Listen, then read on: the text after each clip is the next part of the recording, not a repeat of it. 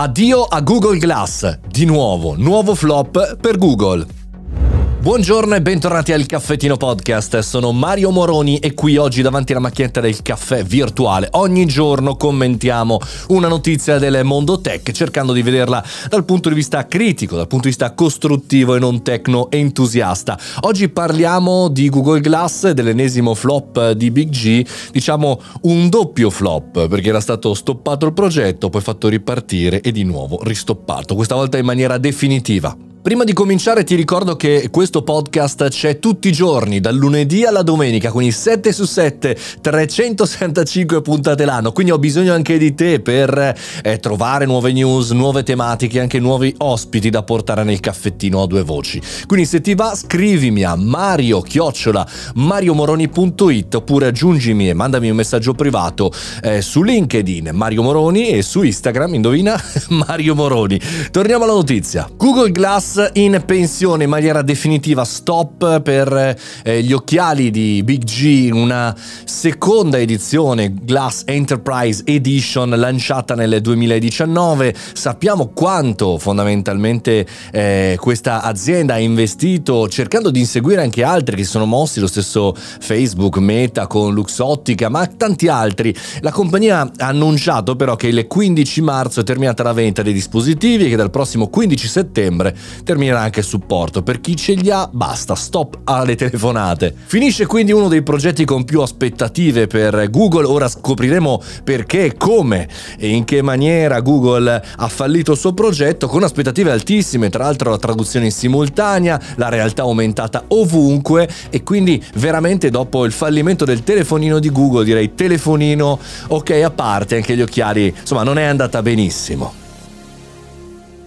È difficile per chi produce software cloud, soluzioni diciamo così intangibili come Google, fare dei dispositivi. Eh, è proprio un lavoro diverso.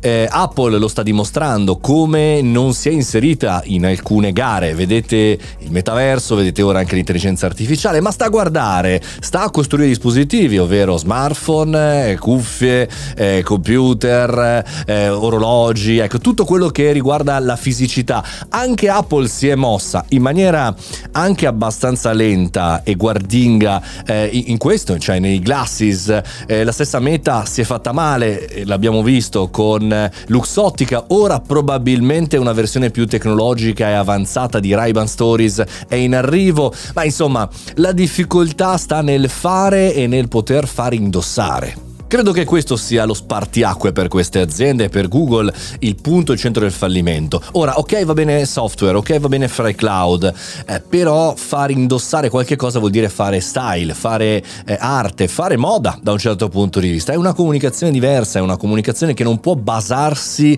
nella vendita solo ai tecno entusiasti, cioè solo quelli che comprano quello fatto da quel brand perché è una cosa innovativa. Bisogna entrare nella cultura delle persone, nella abitudinarietà delle persone persone ed è per questo anche che Meta fa fatica a, a lanciare i suoi visori, a, fa, a, farli comunicare ed è stato il fallimento totale del metaverso per tutte le aziende, ovvero quando vai a cambiare le abitudini, quando vai a cambiare anche il modello di business, altrimenti aziende come Amazon si sarebbero già buttate, eh, che hanno una grande capitalizzazione o altre big company. Invece da un certo punto di vista questa storia ci insegnano i professionisti imprenditori e perché no studenti che ognuno il suo lavoro. Va bene essere aziende trasversali, va bene essere orizzontali, ma ad ognuno la sua abilità di comunicare nel contesto e nel pubblico l'oggetto giusto. Ve li immaginate gli occhiali del caffettino podcast in cui guardi e puoi solo ascoltare il mio podcast? Potremmo inventarci un device, un dispositivo da portarci sempre dietro. Che cosa? Una radio? Una cuffia? Ecco, una cuffia. Una cu- ecco, se c'è qualche produttore di cuffie al momento all'ascolto, mi contatti, la facciamo insieme. Sono due tazzine sulle orecchie. No, troppo stereotipo, troppo stereotipo. Vabbè, mi vendo qualcosa. Buona giornata, a domani mattina.